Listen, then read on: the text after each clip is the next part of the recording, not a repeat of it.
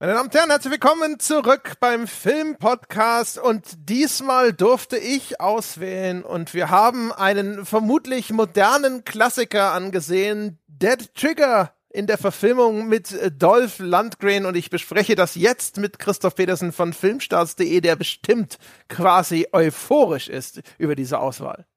Genau, und ich meine jetzt ich kann mir vorstellen, dass gerade ganz viele jetzt nicht sofort wissen, was Dead Trigger ist, obwohl du das jetzt ja so als popkulturelles Mega-Ereignis angekündigt hast.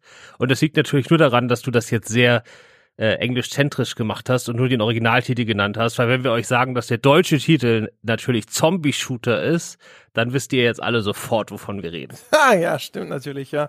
Eigentlich ist es ja aber ein bisschen irreführend, weil Dead Trigger ist der Name des Spiels, auf dem das Ding äh, sagen wir mal, basiert, ja, auch wenn das äh, schon den Begriff sehr weit dehnt.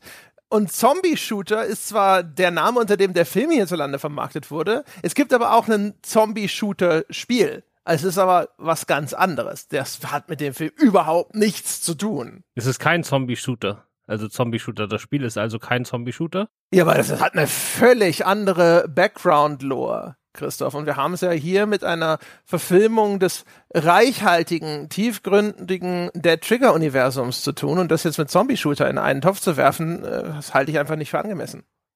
Okay.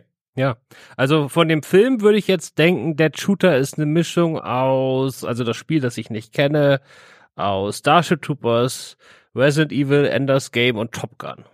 Das, ja, ja. Das Bizarre ist, diese Aufzählung stimmt sogar.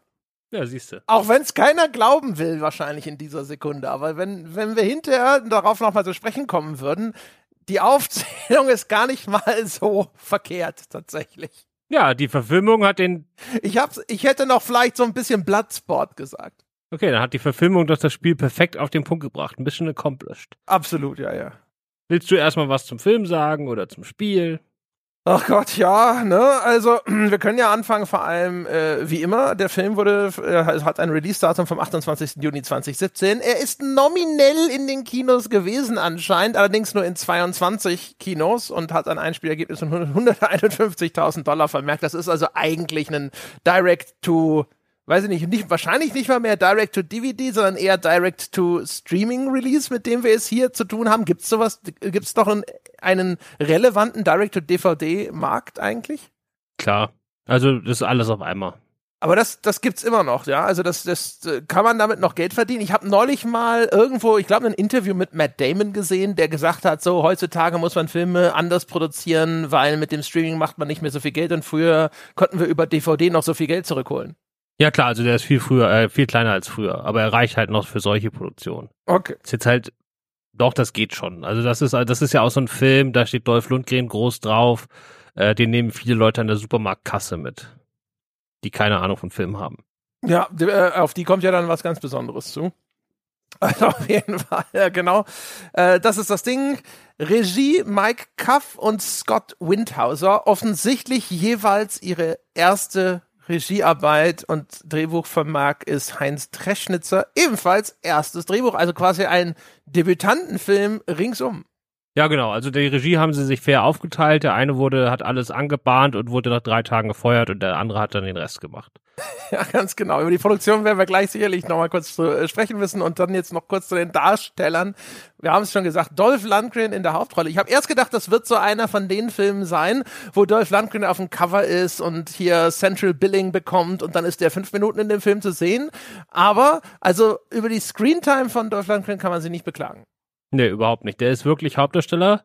Ähm, und der Typ, von dem man am Anfang denkt, dass der die Hauptfigur ist, und am Schluss wird auch gesagt, dass er die Hauptfigur ist, äh, der kam irgendwie insgesamt nur fünf Minuten vor. Also die Hauptfigur ist eigentlich dieser typische Dolph Lundgren-Auftritt an der Seite. Also es ist sowieso alles sehr merkwürdig in dem Film, aber da kommen wir ja auch noch zu.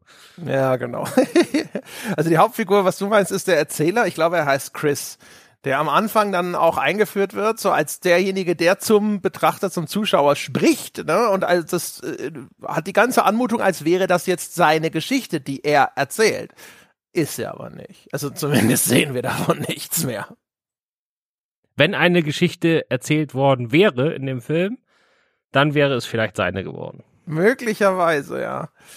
Also auf jeden Fall, und die Geschichte dieses, ach so, genau, einen Darsteller habe ich noch ganz, ganz vergessen. Der große Oleg Taktarov spielt hier mit. Er ist quasi dann auch hinterher der Bösewicht im Film und MMA-Fans wissen, Oleg Taktarov ist ein äh, MMA-Fighter wirklich aus der Ursuppe von Mixed Martial Arts, der anscheinend jetzt irgendwo als B-List oder Z-List Schauspieler unterwegs ist. Ich wusste gar nicht, dass der tatsächlich irgendwelche Filmrollen schon angenommen hat, aber der taucht hier auch in einer relativ umfangreichen Rolle auf. Also bin total überrascht gewesen.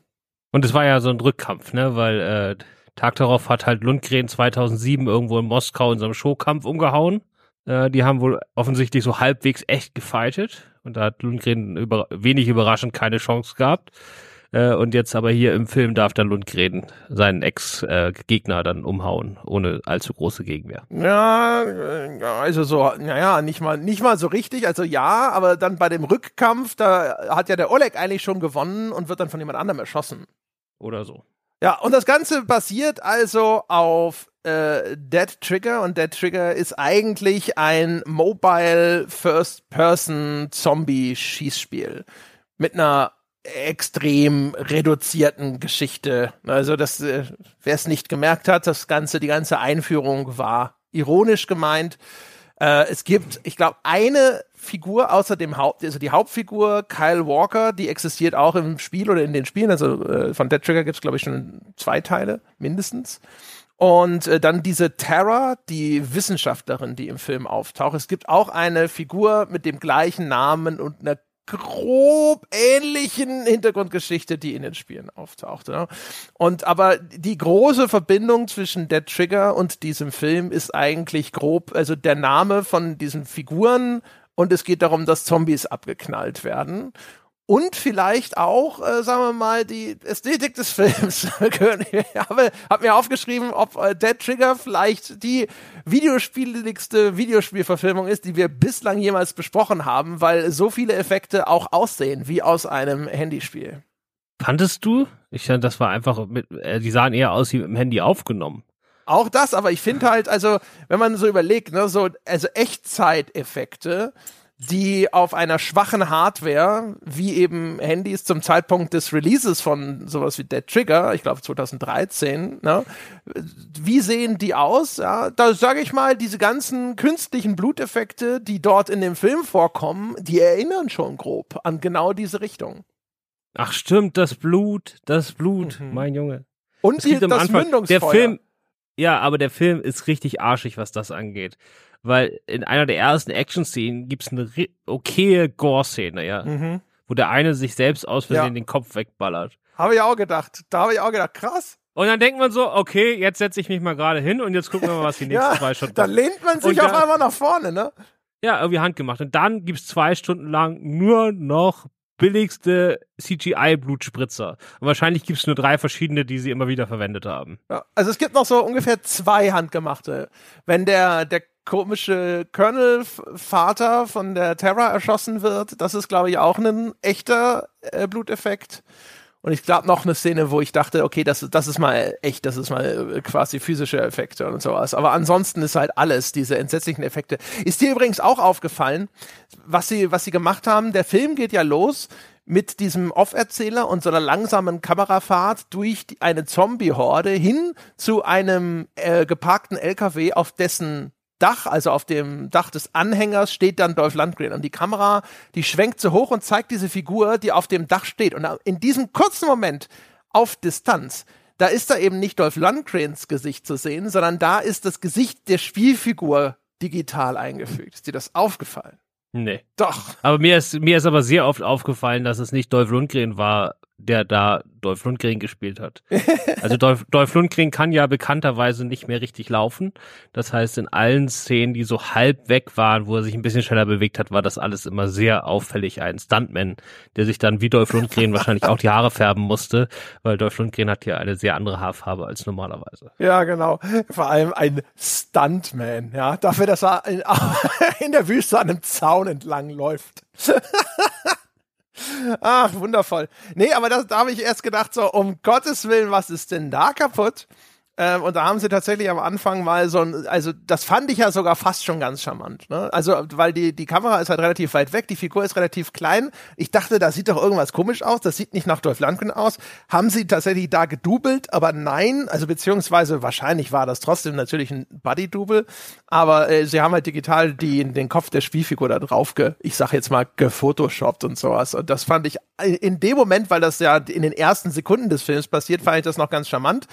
Und dann ging es weiter und dann war es mit dem Charme aber relativ schnell vorbei. Ja, dauert so ungefähr 20 Minuten.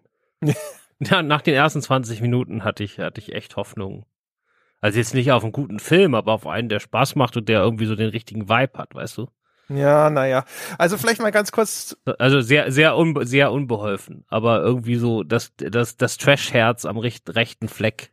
Aber dann ist halt vorbei, dann ist halt echt vorbei. Also mal ganz kurz zur, zur Handlung, bevor wir zu sehr genau schon, schon in die Details einsteigen. Äh, in die Story des Films geht so, es im, im, äh, im Film wird das Spiel Dead Trigger benutzt als Rekrutierungstool.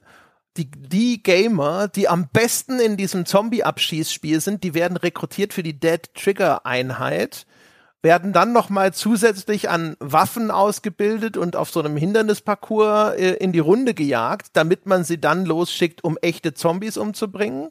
Und da sehen wir am Anfang erst, wie eben diese Gruppe von Gamern rekrutiert wird, dann ihr Training, dann muss das Training abgebrochen werden, weil eine andere Eliteeinheit, aber eine Einheit der Containment Special Unit, die ist verschollen und jetzt sind sie die einzigen, die frei sind, um diese Einheit zu retten oder zu nachzuschauen, was mit denen passiert ist. Das tun sie dann. Dabei stellen sie fest, dass es ein Heilmittel gibt gegen diese Zombie-Seuche, die über die Stadt Terminal City hergefallen ist. Und die böse Firma Cyglobe hätte gerne dieses Heilmittel, um damit ganz viel Geld zu verdienen. Und sie müssen jetzt äh, die äh, die, die Wissenschaftlerin, die letzte überlebende Wissenschaftlerin, die dieses Heilmittel hat, aus der Stadt eskortieren. Und dabei kommt es zu diversen, äh, sagen wir mal, wie sagt man, Maulwurf-Attentaten. Also es gibt Verräter innerhalb dieser Gruppe mehrfach, die für Cyclope arbeiten und eben dieses Heilmittel beschaffen wollen. Und am Schluss kommen sie da alle wieder raus. Alle sind glücklich und zufrieden. Das ist grob die Handlung. Naja, also da, wir, wir reden mal über den großen, großen Twist. Reden wir mal später. Ja, genau. Und äh, rauskommt tut ja fast keiner. Die sind ja dann alle tot. Also bis auf zwei oder drei. Richtig. Also die, die Einheit wird dann nach und nach dezimiert, wie sich das gehört. Die Art und Weise, wie das passiert, zum Schießen. Ja, also ich habe auch also zu dem immer, wer da so stirbt. Also ist ja völlig beliebig. Die stehen quasi in so einem großen Feld irgendwo in der Wüste, unterhalten sich zu zweit. Nirgendwo ist ein Zombie zu sehen und dann Schnitt und dann ist auf einmal ein Zombie hinter denen und bringt die um. Ja, genau. Das ist so geil, der Überraschungszombie. Das habe ich mir ja mehrfach, also vor allem es passiert wirklich, es passiert mehrfach. Sie haben auch diese, diese großartige Szene. Also es gibt Momente, da ist der Film wirklich Trash Gold. Ja? Äh, diese wundervolle Szene in diesem, weiß ich nicht, Bürohochhaus oder sowas. Da taucht auf einmal auch willkürlich eine Horde Zombies auf. Das passiert mehrfach. Jetzt ist da einer, ein, ein Schwarzer, äh, ein Mitglied dieser Special Containment Unit, der sagt, ich kümmere mich drum, ja, I got this. Was macht er? Er nimmt eine Leiche, hebt sie über den Kopf und wirft sie herunter zu dieser Zombie-Horde, die die Treppe hochst hoch, hochstürmt, ja, schießt noch zweimal runter, Szene vorbei. Er dreht sich um, als würde, wollte er sagen, das habe ich gut gemacht. Also als hätte das jetzt sozusagen die Sache erledigt. Und dann kommen aus dem Gang neben ihm auf einmal wieder die Überraschungszombies und fressen ihn auf. Also völlig willkürlich, weißt du, die, die Bedrohung war eigentlich Stockwerk unter ihm links, aber auf einmal kommen rechts aus dem Gang eine weitere Masse von Zombies, von denen niemand was gehört hat, niemand was gesagt hat, die sind auf einmal da. Das ist einfach fantastisch. Der Überraschungszombie immer gern gesehen. Und das war immerhin Isaiah Washington, der war in den 90ern mal kurz so, e, so was ähnliches wie berühmt. Äh, ja, der hat da mal so ein paar Jahre lang immer in so größeren B-Action- und Horrorfilmen mitgespielt, also schon größeren Kinoproduktionen. Aber gibt's hier viele solche alten Recken, die mal nochmal sehr kurz vorbeischauen. Aber das Beste an der Szene war doch, wenn er dann den ersten Zombie mit dieser runtergeworfenen Leiche trifft, dann sollen alle hinter dem ersten Zombie wie so Dominos umfallen, weil die stehen nicht wirklich in einer, in einer großen Masse nebeneinander auf dieser Treppe, sondern eigentlich so jeder Zombie hat eine eigene Stufe. Aber das sind natürlich irgendwie Statisten, die das nicht können. Und wie die versuchen, dann immer so irgendwie in die Richtung von dem nächsten zu fallen, um den dann auch mit umzustoßen, ist halt mega peinlich. Also das, also wie die versuchen, da Domino mit sich selbst zu spielen, ist halt, äh, das fand ich cool. Es sind vor allem locker fünf Zombies oder so schon weiter vorne auf dieser Treppe, die davon ungehindert eigentlich weiterlaufen können sollten.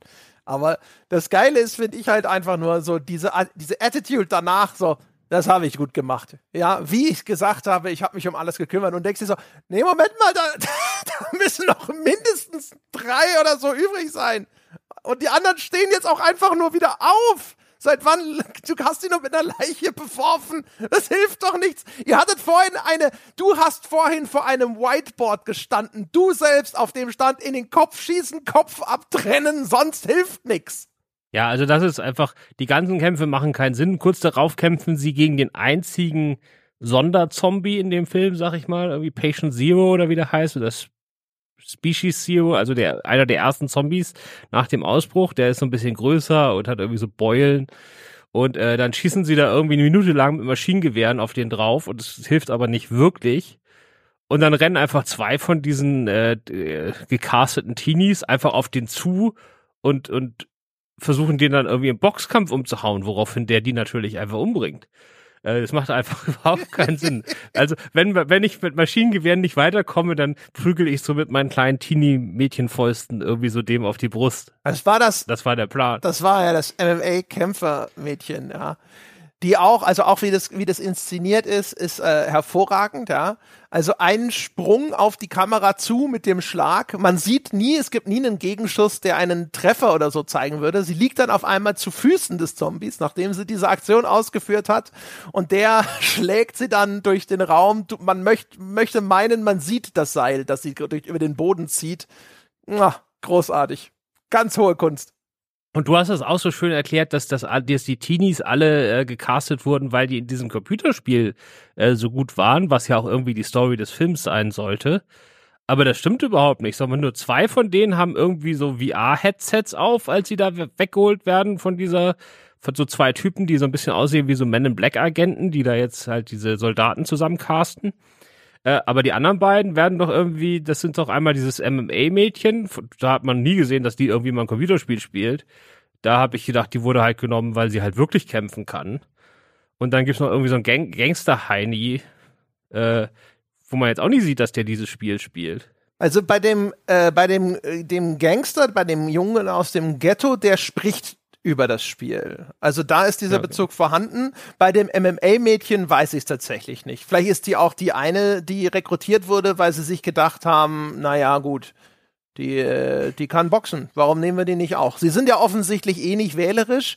Es gibt ja dann diese kurze Szene, wo sie einen in Anführungsstrichen echten Soldaten treffen, der ihnen auch irgendwie zu verstehen gibt, dass sie eh nur Kanonenfutter sind und der deswegen der Meinung ist, sie hätten in einer Bar für Soldaten auch nichts verloren. Ja, also sie, die, die Ausgestoßenen, ja, das dreckige Dutzend. Also ja, man hat ja aber irgendwie so das, also so als Massen Kanonenfutter taugen die ja schon deshalb nichts, weil diese Soldaten, die alle ein, äh, diese beiden Men in Black Heinis, die alle einzeln suchen und so dann da so eine Riesenaktion rausgemacht wird, dass die jetzt ausgewählt wurden.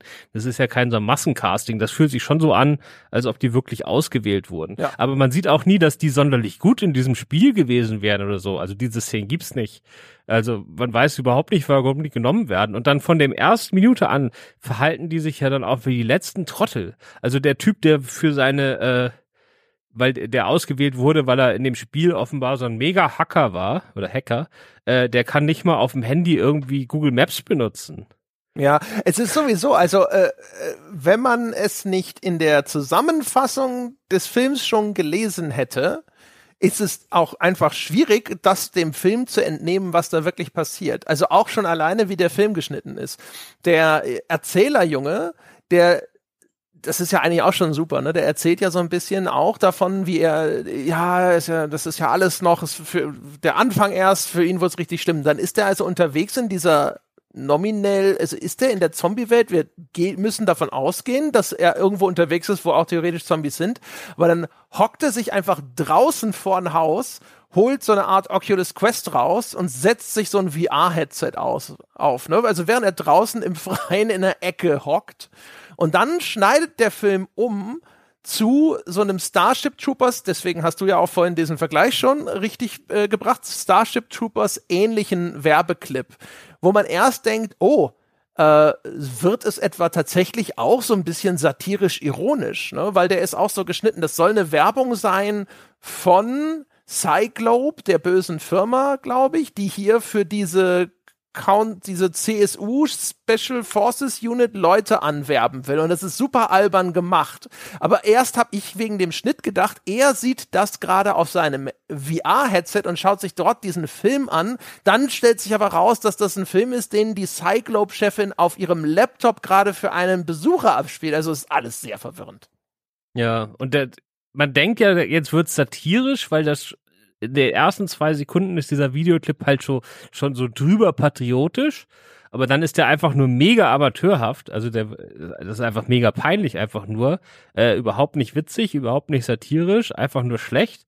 Und dann wird er einfach kurz vor Schluss nochmal, nochmal in voller Länge auch nochmal zum zweiten Mal abgespielt. Ja, also zwei Minuten, die waren beim ersten Mal schon scheiße, die zeigen wir am Schluss nochmal. Ich glaube, das sollte dieser Starship Troopers ähnliche Zirkelschluss auch werden. Weißt du, so wie in Starship Troopers Johnny Rico am Schluss selber in die Fußstapfen seines Ausbilders getreten ist. Ich dachte, dass das jetzt so sein soll, dass jetzt die, die jungen Rekruten diejenigen sind, die neue Rekruten ausbilden. Aber auch das war ja einfach nur so komisch zusammengehackstückt, das alles. Ja, das habe ich dann nicht rausgelesen. Ich habe nur gedacht, hab das soll's werden. Also, aber was es wirklich ist, ist, äh, da ist ein, weiterhin ein Fragezeichen dran.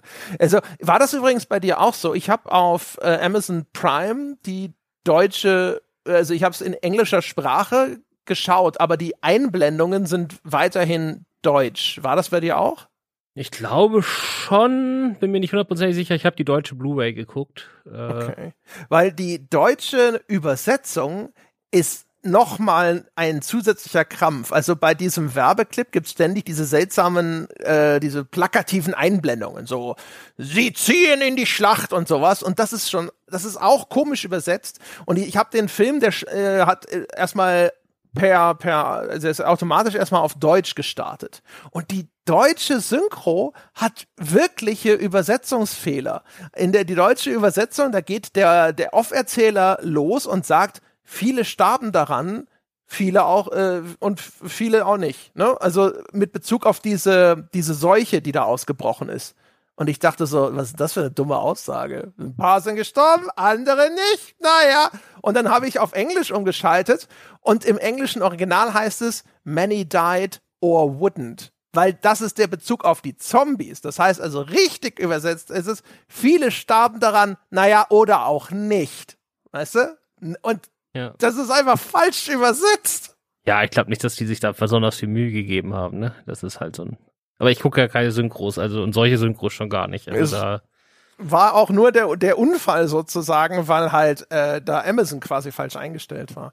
Aber völlig bekloppt. Also ich habe selten erlebt, dass eine, eine, eine Synchro, selbst von billigen Filmen, so offensiv auffällig falsch übersetzt ist, wo ich sofort dachte so, hä? Das ist ein dummer Satz. Haben die das echt so gesagt? Ich kann mir wirklich vorstellen, dass die bei sowas die, die, die Dialogbücher machen, ohne den Film zu gucken. Die nehmen sich einfach die Dialoge. Wenn du es nicht aus dem Zusammenhang kennst, dann kommst du auch gar nicht auf den Gag. Kann sein. Einfach äh, einmal durch Google Translate geballert. Wahrscheinlich, ja. Ja, also wenn du so, so eine Blu-ray, was weiß ich, in Deutschland vielleicht 500 Mal oder 2000 Mal verkaufst, kannst du da jetzt nicht viel Geld in die Synchro stecken. Ne? Das geht nicht. Ja, gut, ich meine, dass der, die ökonomischen Beweggründe sind schon äh, klar. Die sind auch sonst sehr transparent, weil also wie gesagt, es gibt so diese ein, zwei Momente, wo der Film eben diese, diese netten Effekte hat, wo du sogar denkst, ach, das ist ja sogar mal ganz cool. Und das absolute Highlight ist tatsächlich diese völlig geil idiotische Szene, die du vorhin schon erwähnt hast, wenn sich der eine Typ im Training selbst das Hirn rausschießt. Und das, also sie stehen quasi an einem Schießstand während dieser Ausbildungssequenz. Ne? Also es gibt erst diese Rekrutierung, das ist das, was ich meinte mit Bloodsport. In Bloodsport kommen ja auch auf einmal diese Boten zu den Kämpfern aus aller Herren Länder und sagen, hey, du bist beim Turnier dabei. Und ein bisschen ist ja diese Rekrutierungssequenz so. Du siehst überall diese ganz kurzen Charaktervignetten und dann kommen die Agenten und sagen, du bist für den Trigger auserwählt worden. So, und jetzt sind sie also da alle im Training. Äh, die, da gibt's am Anfang so eine geile Sequenz, die sieht ein bisschen aus wie Bundesjugendspiele, aber ich glaube, unsere Bundesjugendspiele damals wurden mit größerem Aufwand inszeniert. Da laufen die echt auf so einem Feld im Kreis und Dolph Lundgren steht mit strenger Miene am, am Rand und sagt, lauf schneller. Ja dieses gesamte Trainingsausbildung, äh, inklusive die Waffenschießereien, die dann gleich noch kommen, die wurden bei irgendjemand hinten im Garten gefilmt. Also es ist wirklich ein kleiner Garten, der jetzt diese riesige Aufstellung, äh, Aus Ausbildungsstelle für irgendwie diese super Sondereinheit darstellen soll. Äh, mit irgendwie schon Rasen, der nicht wirklich besonders gut gepflegt ist. Ja, und vor allem das Trainingsgerät, sie haben, glaube ich, sie haben halt einen, so eine, so ein, äh, wie nennt man denn diese kleinen, äh, Kegel, diese Plastikkegel, die aufgestellt werden als Absperrung für Baustellen. Ich weiß gar nicht, wie man die nennt. So ein Hütchen, einfach Hütchen, Hütchen, ja, genau. Da steht ein so ein Ding auf dem Rasen als Wendepunkt, um den sie laufen sollen. Das ist das Equipment, das ist alles, was das, was, was so die Requisite hergegeben hat für diese Szene. Ja, also sie hat, haben halt alles, da muss man ihnen ja zugute halten, sie haben alles in das gesteckt, was wichtig ist. Also wenn dann die Waffen dahingelegt werden, dann liegen da schon eine Menge. Da liegen eine Menge, ja, genau. Und natürlich ja. sind das auch tatsächlich äh, Waffen, die in dem Spiel vorkommen. Na, immerhin. Immerhin. Ne? Und das ist ja dann das Wichtigere. Und dann ist es halt, es ist halt mega peinlich, weil das alles so viel zu klein und amateurhaft aussieht. Also jetzt nicht nur, wie es gefilmt ist, ne, sondern einfach die ganze Situation passt überhaupt nicht zu so einer Sonderspezialeinheit, sondern das wirkt wirklich so als so ein Underground-Ding irgendwo im Gartenversteck. Äh, aber dann äh, mit den äh, Waffen, dann geht's halt richtig los, das, da wird rumgeballert, dann gibt's Humor, weil der eine Typ ist so ein patriotischer Heini, der äh, irgendwie offenbar schon super mit Waffen umgehen kann, aber wenn die, wenn der erste Zombie kommt, dann äh, kriegt, kommt er halt aus dem Zittern nicht mehr raus, lässt die Schrotflinte fallen und schießt sich selbst den Kopf weg und so.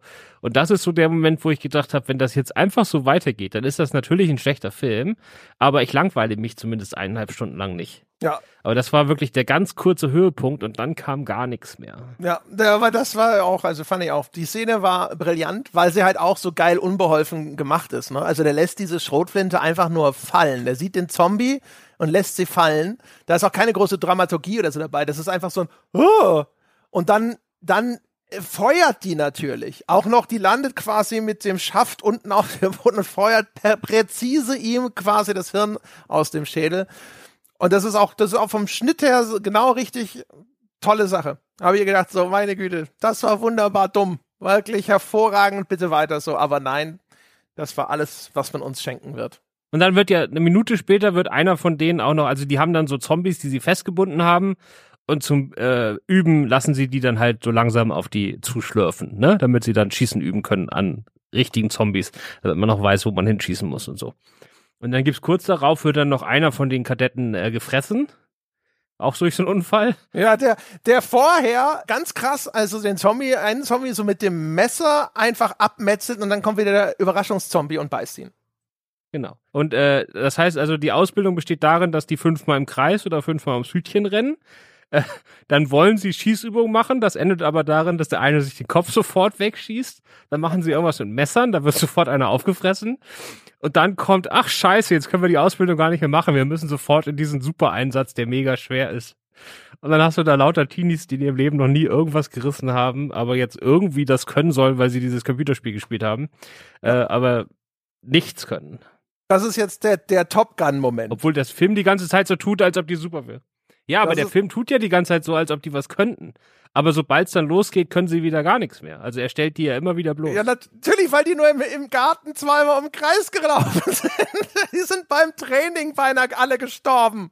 Ja, aber der Film will irgendwie uns weismachen, dass das alles so die mega krassen Typen sind. Die Hauptfigur überlebt ja auch und da wird ja am Schluss auch gesagt, dass das jetzt so ein Megatyp ist, aber der hat zwischendurch nie was gemacht. Der hat einfach Glück gehabt, dass hinter ihm nie ein Zombie aufgetaucht ist. ja. keine Ahnung. Es ist auf jeden Fall, also es klingt einfach jetzt wahrscheinlich auch viel lustiger, weil wir die Highlights hier wiedergeben, als die, die äh, Zuschauererfahrung. Das sei schon mal warnend angemerkt. Es kommt in.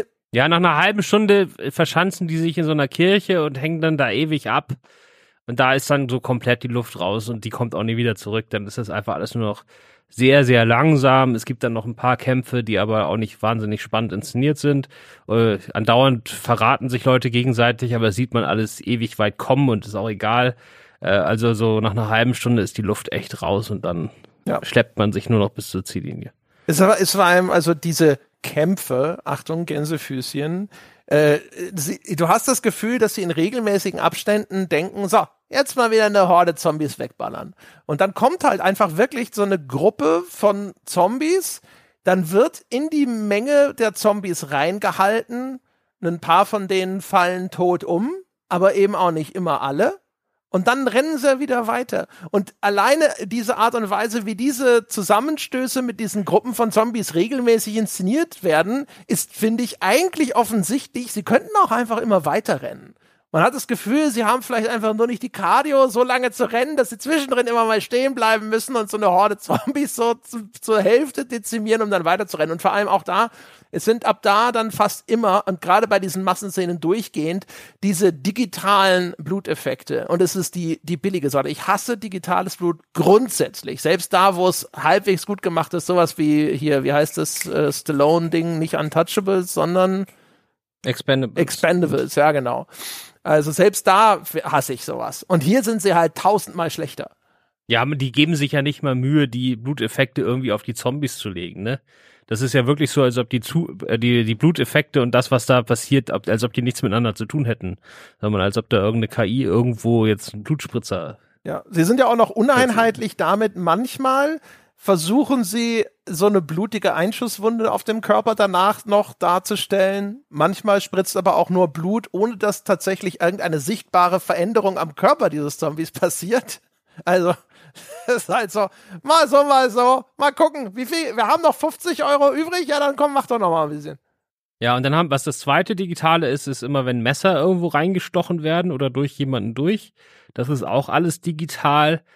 Und das ist halt mega peinlich. Also oft, nachdem dann so das Messer dann bei jemandem Hals steckt, dann rückelt das so komisch, ne? Weil irgendwie das nicht schaffen, dass das so gerade da drin bleibt, sondern wenn der sich dann halt bewegt und das Messer, äh, Messer ist aber an irgendeiner Stelle digitalisiert, dann bleibt das Messer einfach da und ruckelt dann so durch den Körper durch, als ob das so ein Glitch wäre. Ähm, und man sieht halt, dass die, wenn sie mit dem Messer irgendwie auf jemanden losgehen, dass die ungefähr drei Meter daneben stechen. und dann trotzdem, also sie haben so ein bisschen, stellen sie die Kamera so auf, dass es nicht mega auffällig ist, aber wenn Dolph Lundgren da seinem Gegenüber sticht, dann merkt man, wenn der die Hand ausstreckt, dann ist er immer noch drei Meter von dem Zombie weg, ne, den er dann aber trifft. Äh, das ist alles, wahrscheinlich hatten sie einfach auch nicht wirklich genug Stuntmen am, vor Ort, um da irgendwie sich gefährlich nahe kommen zu dürfen. Ja, das ist auf jeden Fall super seltsam. Es geht ja sogar auch schon an diesem Schießstand los, wo dann irgendwie die eine den Zombie mit dieser Machete tötet und das sind auch schon so seltsame Manchmal sieht es sogar aus, als ob sie das vom Greenscreen und gemacht hätten und den Zombie dann nur eingefügt. Also so ganz komisch künstlich. Ja, auf jeden Fall, so ist das. Ja, ja, so irgendwie so haben sie es gemacht. Irgendwie so den Trick. Ja. Also, Aber das funktioniert halt nicht, das können sie halt nicht. Nee, überhaupt nicht. Also, und das sieht halt, aber es sieht halt noch und äh, auch übrigens ganz fantastisch. Es gibt so ein paar Szenen, zum Beispiel, also Oleg Taktarov ist dann hinterher einer von den bösen Wendehälsen und der wird zwischendrin gefangen genommen und dann kommt so eine quälend lange Szene, wo dieser, der ist dann bei diesem Priester, die Truppe um Dolph Lundgren ist schon abgehauen, die lassen den da zurück und der Priester ist irgendwie, der labert ihn sinnierend voll, während er Whisky säuft und Oleg Taktarov ist geknebelt und der muss sich das alles anhören. Das hat schon eine gewisse Komik, weil man als Zuschauer nämlich in der gleichen Situation ist wie er in dem Moment. Man kann sich super identifizieren. Auf jeden Fall, und der lässt ihn dann natürlich idiotischerweise frei und dann erschießt er den sofort. Aber da, die, die Schrotflinte, die er dann aufnimmt, ist so offensichtlich aus Plastik. Also erstens schon, wie er sie anhebt, die hat überhaupt kein Gewicht. Und dann gibt's aber auch noch ein Close-up, während er auf ihn zielt von dem Ding und du siehst, dass das eine Plastikschrotflinte ist. Und das ist auch so also einer dieser Momente, wo man sich so denkt, so, ja, okay, das ist, das ist einfach dieser Grad von billig, der ins Komische hineinragt. Ja, aber der Dialog davor, also man kennt die Szene natürlich, die hat man schon tausendmal gesehen, ne? Ja, der ja. gefesselte Typ überredet jemanden, ihn loszubinden, weil er doch auf deren Seite ist und ihnen helfen könnte. Und hier besteht das einfach nur darauf, dass Dolph Lundgren geht weg und sagt, ich kümmere mich jetzt mal was, dann komme ich wieder und rette euch hier. Und der, äh, der Priester bleibt halt zurück, um auf den, den Tarek da aufzupassen. Und dann sagte Tarek, ja, ich könnte euch auch helfen. Bind mich mal los. Und dann sagt der Priester, ja, okay. Obwohl er ja weiß, dass das der Verräter und der Böse ist. Also da ist nicht irgendwie Finesse oder so dabei. Der sagt einfach, ach komm, bind mich mal los. Naja, also ihr sagt immerhin schon sowas wie, hier, äh, ne, wenn die jetzt nicht zurückkommen, seid ihr ja am Arsch und ich könnte euch ja auch helfen, hier rauszukommen. Ich bin ja auch so ein toller Soldat und komm, es wird doch cool, du bitt mich aber los und wir gehen jetzt alle zusammen schon mal direkt los. Also so. Ja, aber wenig überzeugend. Ja, ja, genau. Also, aber man, man, man weiß von Anfang an schon im Grunde genommen, wie diese Szene enden muss, weil man ja weiß, die Gruppe um mit Dolph Lundgren, die ist jetzt schon weitergefahren. Es gibt überhaupt keinen Grund, dass jetzt überhaupt der Film sich nochmal dieser Szene zuwendet, außer der Böse entkommt. Also es ist der einzig sinnvolle Ausgang. Man kann natürlich immer noch, man bleibt ein bisschen im Ungewissen, weil dem Film ist alles zuzutrauen. Es könnte auch einfach nur, nur eine schwachsinnige Szene mit dem saufenden Priester sein, um ein bisschen Zeit zu schinden. Aber anso ansonsten, ne, der erfahrene Zuschauer weiß von Anfang an, warum das jetzt überhaupt nochmal passiert. Ja, also es sind einfach so ein paar Versatzstücke, die aber so zusammengebaut sind, dass sie insgesamt trotzdem keinen Sinn machen. Die Schauplätze sind alles irgendwelche Austausch, austauschbaren Lagerhallen. Äh, irgendwie so Baustellen und Hinterhöfe.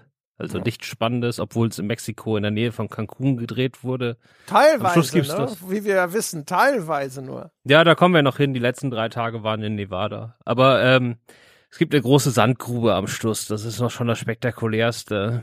Ja. Ähm, ja, wollen wir so ein bisschen mal darüber reden, warum das alles so scheiße ist. Äh, das ist ja in diesem Fall, also ich weiß nicht, ob es viel besser geworden wäre, aber es gibt halt eine tolle Geschichte, die man da erzählen könnte.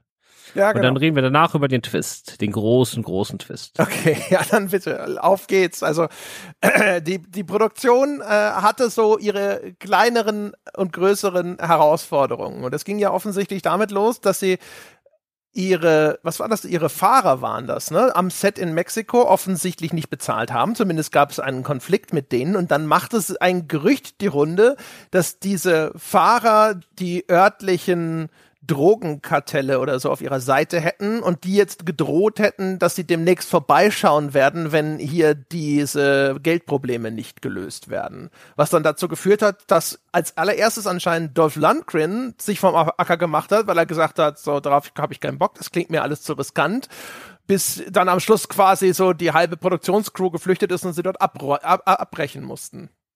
Nee, ich glaube, es sind wirklich, also das wurde auch von den Produzenten gemacht. Aber es ist wohl so, es ist wohl so, ist nicht so ganz geklärt, was wirklich passiert ist. Aber es war wohl so ein bisschen stille Post. Also die, äh, die, die mexikanischen äh, Fahrer haben halt äh, gesagt, das geht hier mal so gar nicht klar. Und dann haben sie halt auf Spanisch untereinander miteinander noch weitergeredet und die amerikanische Crew hat davon so ein paar Fetzen mitbekommen und wusste aber auch nicht genau, was das heißt. Aber dann meinten so ein paar, sie hätten das Wort Kartell da rausgeholt, äh, rausgehört und dann gab es halt so ein bisschen stille Post. Und das ist dann so noch, also sozusagen das, das mit den Fahrern und so, das war quasi in der Produktionsstation und an dem Tag haben sie aber so drei, vier Kilometer weit weggedreht und dann ist das so langsam, da so, hat sich das so rumgesprochen, ne?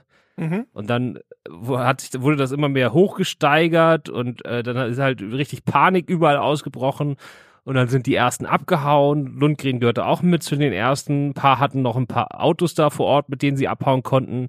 Aber das muss wirklich, die haben die ganze Technik da stehen lassen einfach. Die sind wirklich innerhalb von Minuten einfach alle weg. Also von dem Dreh vor Ort. Die sind wirklich, äh, haben sich Taxis gerufen, die, die noch Glück hatten. Äh, ein paar sind einfach an der zur Straße gerannt und da per Anhalter in fremden Autos abgehauen. Und äh, also wirklich Hals über Kopf, alles dagelassen, bloß weg, hier kommt gleich das Kartell. Und wenn man natürlich weiß, wenn man solche Szenen mal gesehen hat aus Mexiko, wo, was weiß ich, Kartells da ihre Feinde, die 100 Leuten die Köpfe abschneiden und an der Straße ausstellen, ja, da willst du natürlich als Filmkuder nicht auf der falschen Seite von stehen. Das fand ich schon nachvollziehen, ne? Und dann sind die da wirklich um ihr Leben gerannt und äh, dann gleich ins Flugzeug und äh, abgehauen alle. Aber man weiß ja bis heute anscheinend nicht, ob das ein Fall von Massenhysterie war oder ob eine ernste Gefahr bestand. Genau. Also das ist nie geklärt worden. Ähm, es gab wohl, das hat sich wohl echt so ein bisschen hochgesteigert, weil es gab schon ein paar Wochen vorher eine andere Produktion von derselben Produktionsfirma. Und da gab es dasselbe Problem, dass viele Fahrer ihr Geld nicht bekommen haben. Und das waren wohl auch viele Fahrer von denen, die jetzt hier beteiligt waren. Und das hatte sich schon in den ersten Tagen, also das war jetzt drei Tage vor Schluss, also ist diese Massenhysterie da passiert, ob jetzt gerechtfertigt oder nicht. Und schon am Anfang hat sich so rumgesprochen, dass es da Stress gibt und dass die schon beim letzten Film das Geld nicht bekommen haben und dass das irgendwie auch gefährlich werden könnte, weil dann haben die Fahrer immer so Sa Sachen gesagt wie, ja, hier in Mexiko, das sind nicht nur Geschichten, ne, das ist, kann hier schon auch gefährlich werden und so. Und dann äh, hat, gab es halt schon so eine ungemütliche Stimmung. Dazu kam dann halt noch, dass das sowieso alles so ein bisschen, die Produzenten sind, glaube ich, eh alle so ein bisschen Halbseiten, die da waren. Dann haben die noch nach innerhalb der ersten drei Tage den ursprünglichen Regisseur abgesägt und da weiß bis heute auch keiner warum. Also ja. es gibt offiziell immer noch diese berühmten kreativen Differenzen. Aber was soll das und bei so einem also Film heißen? Ich weiß nicht, ob wir das eingangs schon gesagt haben, aber das war derjenige, der hat diese Videospiellizenz besorgt, der diese Produktion angeleiert, der hat das Originaldrehbuch geschrieben und den haben sie irgendwie nach zwei Tagen haben sie den rausgekickt. Ja, also da weiß man auch nicht warum und dann hat das jemand anders übernommen, der hat das dann nochmal während des Drehs alles komplett umgeschrieben. Aber ist ja, der, der, die Story macht ja jetzt null Sinn. So, und dann äh, also was da alles passiert ist äh, und was da alles dahinter steckt. Also da gibt es noch jede Menge Gerichtsverhandlungen, die noch bis heute laufen und äh, deswegen darf der ursprüngliche Regisseur Mike Cuff äh, auch nicht drüber reden und äh, es gibt da keine Infos zu. Alle schämen sich gegenseitig den schwarzen Partner, äh, Kater zu. Also es geht auch mit dieser Nichtbezahlung der Fahrer ist das wohl so, dass die Produktionsfirma sagt, ja, die Stars und so, die haben wir schon alle selber bezahlt aber jetzt für diese ganzen Leute, die da so am Set arbeiten, also die normalen Angestellten, sage ich mal, oder Freiberufler, für die haben wir halt so eine extra Firma beauftragt, die sich quasi um die Bezahlung kümmert. Das ist ja auch total normal, ne? Dass ja. du da so, ja. so, so, so eine Payroll-Firma beauftragst.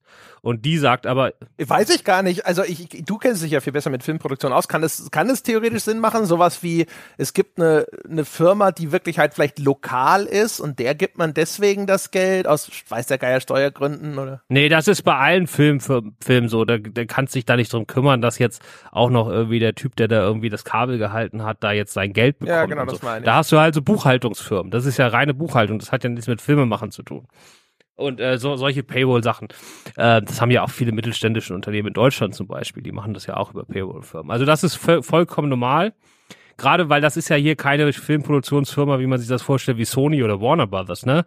Das sind einfach so zwei, drei Produzenten, die sich zusammengeschlossen haben und das war's dann. Die haben jetzt nicht die haben vielleicht drei, vier Angestellte, aber die können dann nicht das stemmen, weil das ist ja unfassbar viel Papierkram, ne? Wenn du jetzt für jeden Einzelnen, der da an dem Tag am Set ist, quasi die Stunden aufschreiben musst, die Sätze, dem das überweisen und so, das ist einfach unglaublich viel Fusselkram und da gibt's halt Firmen, die du dann äh, einfach die mieten kannst. Und die sagen aber, sie haben das Geld nie bekommen, deswegen konnten sie es auch nicht weitergeben, weil die sind ja nicht dafür zuständig, diese Leute zu bezahlen. Die sind ja nur dazu zuständig, das Geld, das sie bekommen, quasi richtig an die weiterzugeben.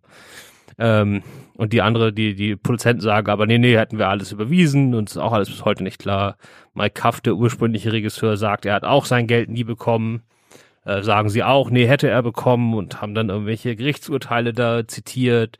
Ja, genau. Und sie haben irgendwelche. Die sich dann aber für Deadline ange. Irgendwelche Dokumente, wo dann der Kaff aber sagt, das ist nicht äh, für die Bezahlung für das, was ich da gemacht habe, sondern es ist was für jemanden, der irgendwie einen, glaube ich, was zum Drehbuch beigetragen hat oder sonst irgendwas. Ja, und das stimmt wohl auch. Also das wurde gecheckt. Also das war einfach Quatsch, was die Produzenten da gesagt haben. Ähm, und das ist halt alles sehr, sehr verwirrend. Also es ist auch das erste Mal, glaube ich, ever, dass ich das gesehen habe. Im Abspann werden nämlich die beiden Regisseure nacheinander genannt. Also nicht directed by, es gibt ja directed by, ähm, und dann kommen zwei Namen mit so einem Unzeichen dazwischen, ne? Mhm. Das heißt quasi, dass die als Duo das gemacht haben. Also wirklich, gibt ja, gibt ja so Regie-Duos, ne, wie die Coen-Brüder oder so. Die würden das dann, die haben das einfach zusammen gemacht, also als wenn sie ein Regisseur wären, haben sich aber die Arbeit geteilt. Ja. Dann gibt es End, wo man End ausschreibt, statt eines Unzeichens. Das gibt es zum Beispiel bei Drehbuchautoren oft. Ähm, dann heißt das quasi, dass beide das gemacht haben, aber nicht zusammen. Das ist zum Beispiel so, wenn einer das Drehbuch zuerst schreibt und dann jemand anders das nochmal komplett überarbeitet oder so.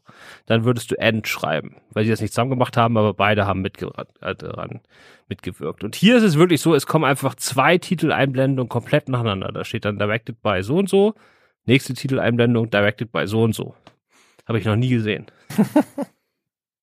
Das Gefallen, das Bekloppte ist ja wirklich, also man hätte ja eigentlich anhand der Produktionsgeschichte erwartet, okay, äh, der eine hat vielleicht diese, äh, diese Reshoots oder dieses, dieses nachträgliche Shooting dann in Nevada gemacht, ne? Und dann äh, deswegen haben sie zwei. Aber sie haben, dass, dass sie tatsächlich ja noch zusätzlich da direkt einfach mal den, den Originalregisseur entsorgt haben, direkt am Anfang. Ja, also es muss schon crazy sein. Aber man hat das jetzt ja die letzten, also diese, diese Art von Film, wo man sich irgendwie ein, zwei Stars besorgt, also meistens etwas abgehalftete Stars und dann so für, sagen wir mal, fünf bis zehn Millionen irgendwie an billigen Drehorten irgendwo in der Welt so ein Action-Ding abkurbelt, aber auch mehr so, dass man versucht, in zehn Tagen irgendwie so viel wie möglich in den Kasten zu bekommen und dann wird das irgendwie zusammengeschnitten, egal ob das Sinn macht oder nicht. Das ist ja quasi die letzten zehn Jahre in der Karriere von Bruce Willis, ne? Oder Steven Seagal. Ja, genau. Aber bei Bruce Willis ist jetzt ja durch diese ganze Krankheitsgeschichte, weil der eine sein Hauptproduzent oder einer der, der Hauptproduzenten von ihm, der diesen ganzen Kram da gedreht hat, er jetzt so in die Schlagzeilen geraten ist wegen allen möglichen Vorwürfen, gibt's da jetzt sehr viele wirklich in-deep ähm, Porträts im New Yorker und in Variety und so. Also im New Yorker gab's mal eins, das war, glaube ich, wirklich, das liest man fast eine Stunde, wenn du das einfach flüssig durchliest. Das ist also unfassbar viele Seiten lang. Und da wird genau beschrieben, wie das da vor Ort eigentlich abläuft und so. Und das ist halt wirklich, also das ist halt absurd, so Filme zu machen. Ne? Und wenn dann das Kartell noch kommt, also es ist halt wirklich alles mega unprofessionell und einfach nur irgendwie es hinbiegen und irgendwie da reinkriegen. Also quasi wie so eine Studenten-Amateurproduktion oder so, aber halt äh, irgendwie am Arsch der Welt, wo man auch nicht genau weiß, was da vor Ort passiert und halt trotzdem finanziell und nicht irgendwie ein paar Leute, die das einfach aus Spaß machen. Ja. Und das ist halt alles mega krass und äh, ja, dann kommt halt sowas wie Dead Trigger bei raus. Da spielt die Qualität spielt halt überhaupt keine Rolle mehr, ne? Das ist echt wie bei so, was nicht, Ja. Pornofilm oder so, was einfach nur darum geht, irgendwie das Material für möglichst wenig Geld zusammenzubekommen und einen Schauspieler aufs Cover packen zu können und dann war's das. Musste zwischendrin sogar einmal an Porno denken und zwar als dieser Super-Zombie auftritt. Ich habe vor Jahren haben wir äh, bei Krawall mal Left 4 Head besprochen, eine Pornoparodie von Left 4 Dead. Und die äh, die Maske darin war zwar schlechter, aber so viel schlechter war sie nicht. Ja, also die, die Zombies, also ich habe auch das Gefühl, dass die nur ein paar Zombies hatten, die dann immer wieder kamen mit so leicht verändertem Outfit. Äh, die waren halt auch relativ langweilig. ja, genau. Ich fand's okay für so eine Hobbyproduktion. Also die waren okay geschminkt. Ein paar von denen haben sie auch ein bisschen Mühe gegeben beim Verrenken ihrer Glieder, aber insgesamt war das alles sehr beliebig. Man merkt halt auch, ne, also das ist, glaube ich, wahrscheinlich eben aus den Produktionsgründen, die du eben so skizziert hast, ne, es ist halt auch super basic gefilmt, ne. Also es ist halt immer ganz viel einfach nur Schuss gegen Schuss und sonst irgendwas. Ich finde, was ich krass finde, ist halt auch einfach, wie nichtssagend diese Umgebungen sind, wo man sich echt so denkt, so, ist es denn echt günstiger, die ganzen Leute nach Mexiko zu karren? Also, weil so ein leerstehendes Hochhaus oder eine Lagerhalle, die findest du doch auch irgendwo in den USA günstig, oder nicht? Ja, das ist einfach, ich glaube, das ist die Crew. Dass die da die ganze lokale äh, Crew quasi in Mexiko anheuern und deswegen irre Personalkosten sparen, meinst du? Ja, unfassbar viel. Also selbst was wahrscheinlich so ein, einfach nur so ein Fahrer kostet in Amerika, der Dolph Lundgren morgens zum Set fährt und abends wieder zurück, der verdient wahrscheinlich in den USA, was weiß ich, 300 Dollar am Tag oder so. Und äh, in Mexiko halt, was weiß ich, 30. Keine Ja. Hatte nicht Und Uwe Boll auf dem äh, Kommentar zu Blood Rain noch erzählt, aber dass er, dass er enttäuscht war, weil das war alles gar nicht so viel günstiger, weil er nämlich ja eben doch einen Teil der Crew aus den USA mitbringen musste für die Schauspieler und sonst irgendwas und dass das dann hinterher so teuer war, die, die, die 30 Leute oder so, die er eingeflogen hat, dort so lange unterzubringen, dass er gar nicht so viel gespart hat? Das mag sein. Muss man halt sich ausrechnen, ne? Ich meine, so ein Dolph Lundgren, aber so ein Dolph Lundgren wohnt dann auch in Amerika im Hotel. Also das ist, das wird dann natürlich wieder teurer sein als selbst ein gutes Hotel in Cancun. Mhm. Ja, das, das müssen die sich ausrechnen, aber die sind, glaube ich, schon sehr gut da drin, Geld zu sparen. Mexiko ist da wahrscheinlich halt auch nochmal was anderes als, äh, weiß ich nicht, Bulgarien oder wo, wo Blood Train gedreht wurde damals. Ja, klar, weil Mexiko ist natürlich so, wenn du von LA fliegst, also der Cancun ist ja quasi so das Mallorca LAs. Das ist das, wo die alle mal übers Wochenende kurz runterfliegen. Ja, genau, das sind ja die Distanzen ganz ich anders. Ich glaube, da fliegt man auch nur so ein, zwei Stunden oder so. Das ist nicht weit. Das ist echt so. Ich war auch schon oft in Cancun. Also, das ist natürlich für, für mich ist es weit, aber da, da man merkt, dann trifft man viele Leute, die aus LA kurz runtergeflogen sind für zwei, drei Tage. Tja. Ja, und deswegen, aber trotzdem, das verstehe ich aber bei all diesen richtig günstig produzierten Filmen nicht, die an so exotischen Orten spielen, dass die einfach so graue Hinterhöfe nehmen oder einen Garten oder. Ja, genau. Der spielte hier ganz viel in so Lagerhallen, wo einfach irgendwelche Bretter rumlagen. Ja. Und vor allem auch geile, geile Szenenübergänge. Da stehen sie irgendwie auf so einer staubigen Seitenstraße, umgeben von grüner Vegetation. Sie gehen nach links aus dem Bild irgendwie da über diesen grünen Seitenstreifen hinaus und dann stehen sie auf einmal auf einem Parkplatz, auf dem Paletten gestapelt sind. das ist großartig. Ja, es ist alles, aber ich, wir haben da, wir nennen das äh, Heizungskellerfilme. Ja, das ist ein guter Titel. Äh, wir gucken, wir gucken, wir gucken sehr viele solcher Filme, äh, so privat. Äh, und dann gibt's viele so Billig-Horrorreihen, äh, die dann so ab Teil 5, wo wirklich nur noch ganz, ganz wenige Filme, Leute das auf DVD weiter mitverfolgt haben. Von sowas wie Puppet Master, wo es ja mittlerweile 19 Teile gibt zum Beispiel. Da spielen die Teile weiß ich nicht, 11 bis 15 oder so, spielen wirklich nur in einem Ra grauen Raum mit Heizungsrohren. Äh, die Filme haben wahrscheinlich alle so 5.000, 6.000 Dollar gekostet oder so. Also das ist ein ganzes Genre, aber es ist natürlich echt trüb. Ja, es ist, trüb, es ist wirklich, wirklich schlimm. Weil man, man wirklich denkt, so Mensch, dann bleibt doch wenigstens da irgendwo in der Wüste also sie machen ja halt auch da in einer Tour, ne? Also das eine Mal stehen sie ja in diesem Dings da, das so aussieht wie so einen, äh, wie so eine Kiesgrube oder so ein irgendwas, wo was, was abgebaut wird, so ein Steinbruch oder sowas. Äh, dann, dann machen sie diesen White Shot, weil das ist ja das große Finale, der ist irgendwie angefüllt mit Zombies, in dem Fall CGI-Zombies und dann sollen sie da durchrennen. Aber die Szene, wenn sie dann, dann durchrennen, ist auf einmal wieder so eine Straße, die da irgendwie durch die Wüste führt. Das sieht überhaupt nicht aus wie das Areal, das die vorher mit diesem White Shot etabliert haben. Und du denkst dir so, hä? Das sah doch eben noch ganz anders aus. Wieso habt ihr das denn nicht da gedreht? Das war doch, das war viel besser. Ja, das habe ich eh nicht verstanden. Die sind dann immer so 20 Meter weit gelaufen und man hat immer gesehen, dass die Zombie-Hände sie so ganz knapp verfehlen, während sie mitten durch die Masse laufen. Dann bleiben sie stehen, schießen mal wieder um sich, so ein paar Zombies um, obwohl das überhaupt nichts bringt, weil das der Tausende sind. Dann rennen sie doch wieder weiter.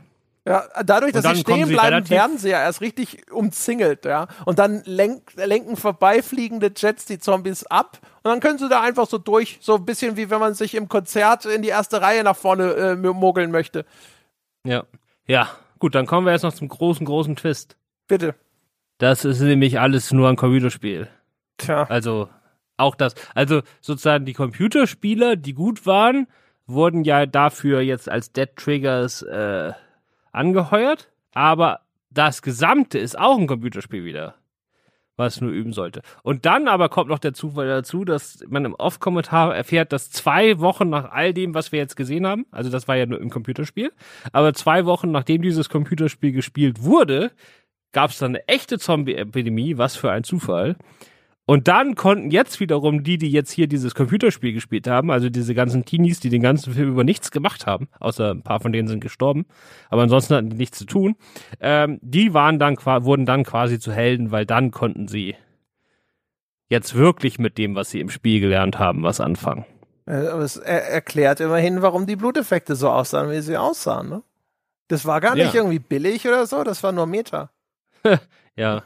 Also so, äh, wenn man da zurückdenkt, was man die letzten eineinhalb Stunden gesehen hat, macht der Twist null Sinn, oder? Null. Null. Die Inszenierung hat nichts damit zu tun. das ist absoluter Schwachsinn. Ja, also ich, ich kann mir jetzt auch im Nachhinein nicht vorstellen, wie das Gameplay sein sollte, das sie da hatten. Ja, und vor allem, also, warum das Gameplay, wieso springt es äh, zu so Szenen wie, wie die mit dem Priester oder sonst irgendwas und, äh, also, nein, nein, nein, nein. Ja, und vor allem, weil man ist ja dann doch in solchen Computerspielen als Spieler schon so ein, vielleicht hat man am Anfang noch leichte Probleme, man entwickelt sich ja in einem Shooter regelmäßig zu so einer gottähnlichen Figur, der da, da alles wegmetzelt, ne? Und das ist ja in diesem Film gar nicht, sondern am Anfang wird uns vorgestellt, hier, das sind die Dead Tricker Teenies, äh, die werden jetzt zu einer super Sondereinheit. So, und dann sind die zwar mit dabei, aber wir verfolgen nur den alten Recken. Wir verfolgen Dolph Lundgren, wir verfolgen den Russen, wir verfolgen irgendwie Isaiah Washington, wir verfolgen den, den Commander da, den, den Vater von der Wissenschaftlerin und die Wissenschaftlerin, die ja auch kein Dead Trigger ist. Das heißt, das wäre, wenn das ein Computerspiel wäre, dann würdest du so eine Nebenfigur in so einem Shooter-Ding spielen, der nie selber schießen darf, der nie trifft, der eigentlich die ganze Zeit nur irgendwie so alten Säcken dabei zuguckt, wie die alles machen. Ja, oder. Wäre ein ziemlich langweiliges Spiel. Also, du könntest natürlich auch sagen, dass hier, weiß ich nicht, Dolph Lundgren ist deine Spielfigur. Du könntest sagen, alles andere sind irgendwelche Cutscenes. Wenn du, wenn du es darauf anlegst, dir das irgendwie zusammenzureimen, weiß ich nicht, vielleicht äh, Vielleicht kann man da was, aber. Nee, der Typ, wir hören das ja von ihm. Also er hat dann schon sich selber gespielt in dem Spiel. Okay, das habe ich verpasst dann, dass er das, dass er das tatsächlich verortet, auch noch, dass er diese Spielfigur gewesen ist. Das macht es ja, noch ja. dümmer. Ja, ja.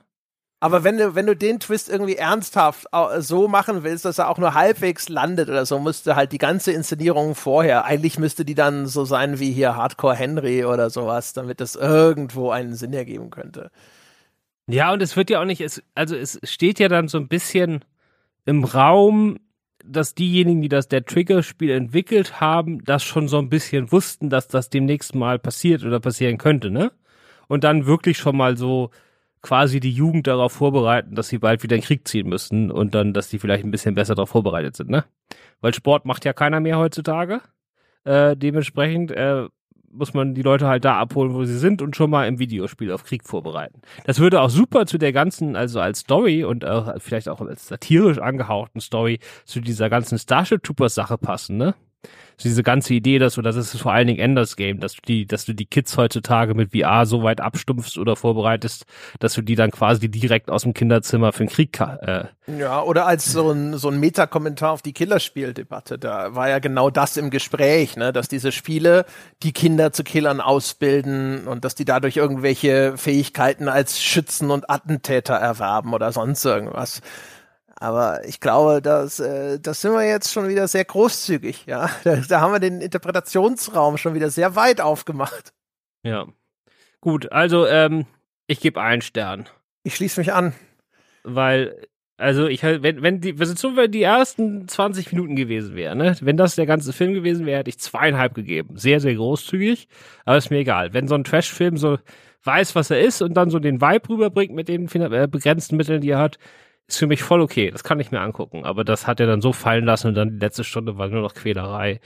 Und äh, ja, da war halt alles äh, wirr auf eine schlechte Art und Weise. Und äh, langweilig vor allen Dingen. Langweilig ist nicht gut bei solchen Filmen. Ja, vor allem halt also wirklich, also selbst die, sie haben sich ja sogar halbwegs bemüht, diese Action-Szenen, also diese Schießereien mit den Zombies irgendwie halbwegs regelmäßig einzustreuen, aber das ist halt auch einfach zu schlecht und zu generisch. Das hilft halt eigentlich nicht. Das bricht das Pacing dann tatsächlich nicht auf. Das sitzt so da und denkst dir so, ah, da ist sie wieder, die nächste Gruppe Zombies, die da angelaufen kommt und vor allem halt auch da wieder die, die Bedrohung ist halt einfach nicht, nicht, nicht klar. Die einzige Bedrohung, die in diesem Film existiert, ist ja der Überraschungszombie, ja, der dann sowieso aus dem Nichts kommt, der spawnt dann einfach hinter dir, da kannst du eh nichts machen. Ja, wie gesagt, das ist der Drehbuchautor, der nicht danach schreibt, was irgendwie gerade sinnvoll ist, sondern der morgens vorgelegt bekommt, für welche seiner Schauspieler morgen die Hotelreservierung abläuft. und unter, de und unter, de unter denen äh, taucht dann halt am Nachmittag ein Zombie auf, weil sie müssen halt raus. das ist eigentlich die beste Erklärung, die ich je dafür gehört habe. oh mein Gott, das passt perfekt. Jetzt möchte ich, dass es genau so gewesen ist. Ja, irgendwie so wird das schon gewesen sein, so ähnlich. Die einzige Frage, die wir stellen müssen, ist, ist wir könnten ja auch 0,5 Sterne vergeben, richtig? Ja. Ja. Wieso gehen wir noch ein? Also Ist das, ist es noch nicht das Schlechteste, was wir bisher gesehen haben? Haben wir schon mal 0,5 vergeben? Ist äh, sowas wie House of the Dead tatsächlich schlechter gewesen? Also Alone in the Dark war auf jeden Fall schlechter. Weil Alone in the Dark war von der ersten bis zur letzten Minute langweilig. Und hier hatte ich halt 20 Minuten, wo so ein bisschen, Ja, das wird schon wo ich noch ein stimmen, bisschen ja. Spaß hatte. Also das ist, ist okay, das ist dann schon ständig. Ich glaube, Blood Rain hatte ich äh, damals äh, 0,5 gegeben, den habe ich jetzt ja wegen Christians Erklärung der Sexszene Ja, stimmt, ja. äh, hochgestuft auf einen, auf einen Stern. Ja, da hatten wir keine Wahl. Ja, wobei das wir haben das vorhin im Vorgespräch festgestellt. Das mit Christian war natürlich totaler Reinfall. Äh, weil der war ja letztes Mal, Christian Schmidt von Stay Forever war ja letztes Mal zu Gast und wir haben gesagt, Christian Schmidt, Megastar in der Podcast-Szene, Ja, unser Äh, Dolph wer sich- Lundgren quasi. unter Deutschland Landgren und dann im, im, wir haben ja keine, keine Kommentare mehr bei Filmstarts leider, äh, aber ihr habt natürlich noch ein Forum und da haben wir gedacht, dann geht das ab und die Leute reden darüber, ob er jetzt Ahnung von Filmen hat oder nicht und nix. Es gab kein Forum-Thread zu diesem Podcast, ausgerechnet zu dem. Zu jedem von uns gibt es einen Podcast-Thread. Zu unserem Katzenfilm-Podcast wurde sogar irgendwie weiß nicht, da haben die Leute dann alle so ihre Kater-Erlebnisse der letzten 30 Jahre aufgeschrieben. Und ausgerechnet zu Blood Rain gab es keinen. Aber ich starte den jetzt nach diesem Podcast. Also wenn das jetzt irgendwann in zwei Wochen, drei Wochen hier rausgeht, dann, dann gibt's den schon. Mal gucken, ob er noch gerettet wird. Aber wenn sich da nicht mehr viel tut, dann wird Christian auch ausgeladen für die Fortsetzung. Weil das ist, äh, da muss, da muss er schon mehr liefern als äh, Podcast-Blockbuster-Typ. Ja, vor allem, so ne, dann da, da haben wir ihn extra eingeflogen mit seinem eigenen Koch und seinem eigenen Trailer und äh, haben ihn groß aufs Cover gemacht. Und dann das. Das haben wir uns alles anders vorgestellt. Wir dachten, wir drehen da günstig unseren Blood Rain Podcast ab mit Christian Schmidt auf dem Cover und äh, zählen danach nur noch das Geld. Genau, aber dann mal gucken. Also wie gesagt, es kann sein, dass das dann gleich. Das ist ja immer das, äh, das Ding bei euch. Bei Stay Forever gibt es nämlich ein paar Kommentare. Aber bei denen ist das so, wenn eine neue Folge rauskommt, dann macht quasi einer von Christian oder wie heißt der andere? Gunnar? Gunnar, Genau. ja. Äh, die machen quasi den Thread auf. Und das ist immer so, diesen Thread aufmachen zu einer Folge ist ja immer so die aller, aller, allergrößte Hürde, ne? ja, der Icebreaker. Das machen Der die, Icebreaker. das sind halt da drüben Profis, ne? Das sind halt Vermarktungsprofis. Ja, und bei euch gibt's das nicht. Und deswegen, wenn, wenn sich dann niemand findet, der so jetzt so diesen unfassbaren Drang hat, irgendwas zu sagen, äh, der der Erste ist und da mutig in die Bresche springt, äh, dann passiert halt nichts, obwohl das allen tausend anderen Leuten so unter den Fingern brennt, aber nicht so sehr, dass sie jetzt der Erste sein müssen, weißt du? Das, aber weißt du selber, ist ja euer Forum. Ja, genau. Äh, äh, fühlst du dich heute äh, lucky? Äh, pf, nee, also eigentlich nicht. Du weißt es ja selber. Bei mir ist ja heute erstmal einiges schiefgelaufen. Ich musste dich ja hier um anderthalb Stunden vertrösten, weil ich meine Katze zum Tierarzt schaffen musste. Es geht der Katze schon wieder besser, meine Damen und Herren. Ja, aber das ist doch lucky, äh, dass es ihr jetzt besser geht. Äh, dementsprechend, ich würde mal sagen, also wenn du dich nicht lucky fühlst, ne? Ja. dann nehmen wir ein W4. Wenn du dich lucky fühlst, dann nehmen wir ein W6. Und wenn du dich super lucky fühlst, dann nehmen wir ein W10. ist, das, ist das so ein Ding, wo wir jetzt würfeln und du nimmst eine, eine Filmserie mit zehn Teilen und wenn du eine zehn würfelst, müssen wir alle gucken? Ich wollte dir das ja nicht spoilern, aber so, also, nein, nein, die Filmreihe hat viel mehr Filme. Oh Gott. Aber ich bin ja, ich bin ja nicht wahnsinnig. Also wir können gerne auch ein W, wir können von mir aus auch ein W20 nehmen. Was hat denn bitte schon Aber- so viele Teile? Aber wir machen jetzt hier nicht irgendwie mit, mit Pokémon rum oder so. Also Doch, nichts, nichts Animiertes. Animierte Filme nehmen wir Warum nicht. das denn nicht? Wir Haben machen nie gemacht? Live-Action-Only. Das war bisher immer so, das war das unausgesprochene Gesetz, sonst, sonst geht's jetzt demnächst los hier, dann kommen die Leute wieder an und sagen, sprecht über Castlevania und über Arcane oder wie das Ding hieß. Also dann musst du was aussuchen. Ich wollte Pokémon. Oh Gott, das wäre, aber nimm mal, dann nimm halt einen der Kinofilme. Nee, nur Kinofilme. Aber da gibt's doch keine 20. Es gibt 22, es gibt 22 und 23 Pokémon-Kinofilme mittlerweile. Also Kinofilme, die müssen dann aber in Deutschland sind die doch nicht alle im Kino gelaufen, nicht 22 Pokémon-Filme, das hätten wir doch mitgekriegt. Nee, die liefen halt in Japan, aber das waren alles riesige Hits. Also das sind richtige. Aber so die japanischen Kinos sind so, so klein, das ist bei uns ein Fernseher, das zählt ja nicht. Nee, das sind alles richtige Animationsblockbuster. Und jetzt kommen sie ja wieder zurück. Also der, der 97. Dragon Ball Film, der letzte Woche hier im Kino angelaufen ist, äh, oder in Amerika, mit über 20 Millionen auf Platz 1 der US-Charts, äh, ist jetzt die erfolgreichste Anime-Start aller Zeiten. Also die Dinger äh, mit irgendwie über 200 Millionen am ersten Wochenende oder so weltweit. Also diese Filme, die wir gar nicht mehr so auf dem Plan haben, die das dann früher vor 30 Jahren mal im RTL Nachmittagsprogramm geguckt haben, äh, die gehen heutzutage noch mehr ab als jemals zuvor. Also mir ist schon irgendwie bekannt äh, geworden, dass dieses äh, Anime von dem einen oder anderen konsumiert wird, ja. Aber ich dachte, hier, wir sind ein anständiger Podcast und äh, bei uns gibt es halt nur richtige Filme mit Menschen. Nicht so Zeug, das dann in zwei Jahren von Robotern produziert wird. ja, das kenne ich auch, ne? Nix schwarz-weiß und nix mit, äh, nur mit echten Menschen. ja, ja, ja. Also, wenn du Pokémon machen willst, dann machen wir von mir aus Pokémon. Aber dann hätte ich, also ich würde dann schon eher den W4, also das ist das, das Maximum, auf das ich mich einlasse. Okay. Äh wie, wie weit vertraust du mir denn? Ja, mu muss ich ja jetzt. Also wenn du jetzt sagst, du hast eine 20 gewürfelt mit dem W4, dann, dann würde ich skeptisch werden. Nein, ich, ich habe ja keinen Würfel dabei. Äh, Ach so, wie hast du denn dir das vorgestellt dann? Ich gehe jetzt auf Google und dann kann man so äh, Zufallsgenerator Ach so. eingeben. Ja, dann komm. Und dann kannst du immer von bis eingeben äh, und dann gebe ich okay. jetzt 1 bis 4 ein. Ja, dann go. Go, ich vertraue dir. Ich könnte auch 0 eingeben und dann lassen wir es ausfallen. 1, genau, von 1 bis 4. So, und jetzt generieren. 2. Ja, das ist doch, das ist doch okay. Das ist doch im Rahmen. Ja. Dann haben wir noch 20 über. Also vielleicht, also wir wollen mal nicht jetzt hier, also ich würde ja sagen schon, also die, die, die müssen schon in deutschen Kinos gelaufen sein, ja?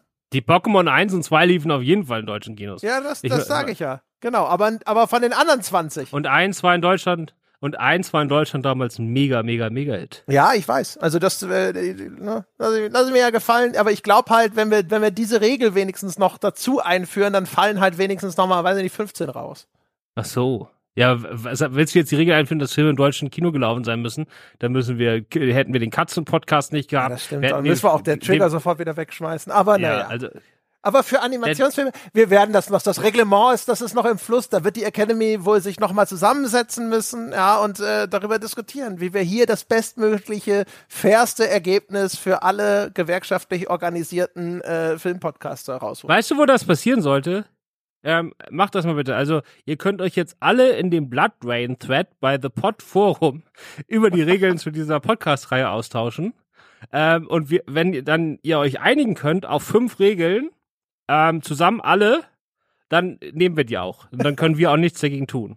Aber äh, dann halten wir uns an die. Wir müssen aber schon festhalten, also Ziel der Regelungen ist es schon, äh, äh, Anime-Serien insbesondere auszuschließen. ich glaube, das Ziel, das Ziel unserer Hörer und Hörerinnen ist, äh, ja. die Regeln so festzulegen, dass wir als nächstes Arcanum besprechen müssen und gar nichts anderes mehr dürfen. Maximalen Schmerz verursachen wäre mein Tipp, ja. Also da immer das, wo wir am meisten leiden. Das ist jetzt schon ein Fehler gewesen, da äh, die, die offene Flanke zu zeigen, wahrscheinlich. Hätte es so tun müssen, als könnte ich mir nichts Schöneres vorstellen. Naja, aber haben jemals in der Geschichte der Menschheit haben sich Leute in einem Forum schon mal auf was geeinigt? Ich weiß nope. nicht. Das letzte Mal, als ich eine, eine Wette gemacht habe mit dem Forum, habe ich verloren. Ich bin vorsichtiger geworden. Worüber habt ihr da gewettet? Ich habe gewettet, dass sie, dass es nicht 30 unterschiedliche Personen geben wird, die äh, eine Frage im Mailback-Thread in Gedichtform vortragen. Ja, gut, aber das ist ja so eine Herausforderungsnummer. Ähm, also sozusagen, wo man das einfach nur über Masse schafft. Aber einigen ist nochmal was anderes. Das gibt doch, das ist doch so ein bisschen so dieses, ähm, was die Twitch-Streamer immer machen, wo sie sagen, äh, wenn, wenn ihr schafft, im Chat irgendwie die Zahlen von eins bis zehn in der richtigen Reihenfolge aufzuschreiben, dann kriegt ihr irgendwie 1000 Dollar geschenkt oder so. So was machen die auf Twitch? Und das klappt, ja, und das klappt nie. Also, wenn, das, wenn, wenn du tausende von Leuten hast, die gleichzeitig tippen, dann, was weiß ich, wenn du eins bis sechs hast, ne, dann tippen halt 10.000 Leute gleichzeitig die sieben. Und dann musst du wieder von vorne anfangen, weil du dann zweimal sieben in Folge hattest. Also das ist ein Koordinierungsproblem, das äh, sehe ich schon. Aber ja, genau, das ist unlösbar. Und das Koordinierungsproblem wird es in dem Blood Rain Thread über die Regeln zum Filmpodcast auch geben. Na dann, drücken wir die Daumen, ja, dass das zum Scheitern verurteilt ist. Äh, meine Damen und Herren da draußen, am besten, Sie bemühen sich erst gar nicht. Wer, wer, will denn schon auch Regeln aufstellen? Wir wollen doch hier frei entscheiden dürfen, was äh, wir als nächstes. Ja, es ist jetzt alles ein großes soziales Experiment. Okay. Also das, Wie Dead Triggers. Das heißt, wir schauen das nächste Mal, ich nehme an, auf jeden Fall den Original-Pokémon-Film und hast du dann den, den direkt den chronologisch nächsten oder was ist deine Entscheidung? Ja, Gut. ich sag dir genau, welcher das ist. Ja. Okay. Na dann, da müssen wir vielleicht Dom einladen. Ja, warum nicht? Das wäre wahrscheinlich genau die Lösung dafür, wo ich dann auch wieder in so einer, einem Zustand halber Arbeitsverweigerung da so ein bisschen mich durchschlittern kann. Das ist perfekt. Ein perfekter Plan. Und äh, den werden wir dann beim nächsten Mal in die Tat umsetzen. Ich würde sagen, erstmal vielen Dank, Christoph. Ich sage vielen Dank an euch da draußen fürs Zuhören. Ihr wisst, wo ihr Christoph findet. Ihr wisst, er ist auf Filmstarts zu Hause. Ihr wisst, es gibt einen Podcast dort namens Leinwandliebe, auf dem ihr mehr Christoph und Kollegen hören könnt. Und das war's für diesmal mit dem Filmpodcast hier bei uns und wir hören uns dann beim nächsten Mal mit Pokémons wieder. Bis dahin. Bis dann. Ciao.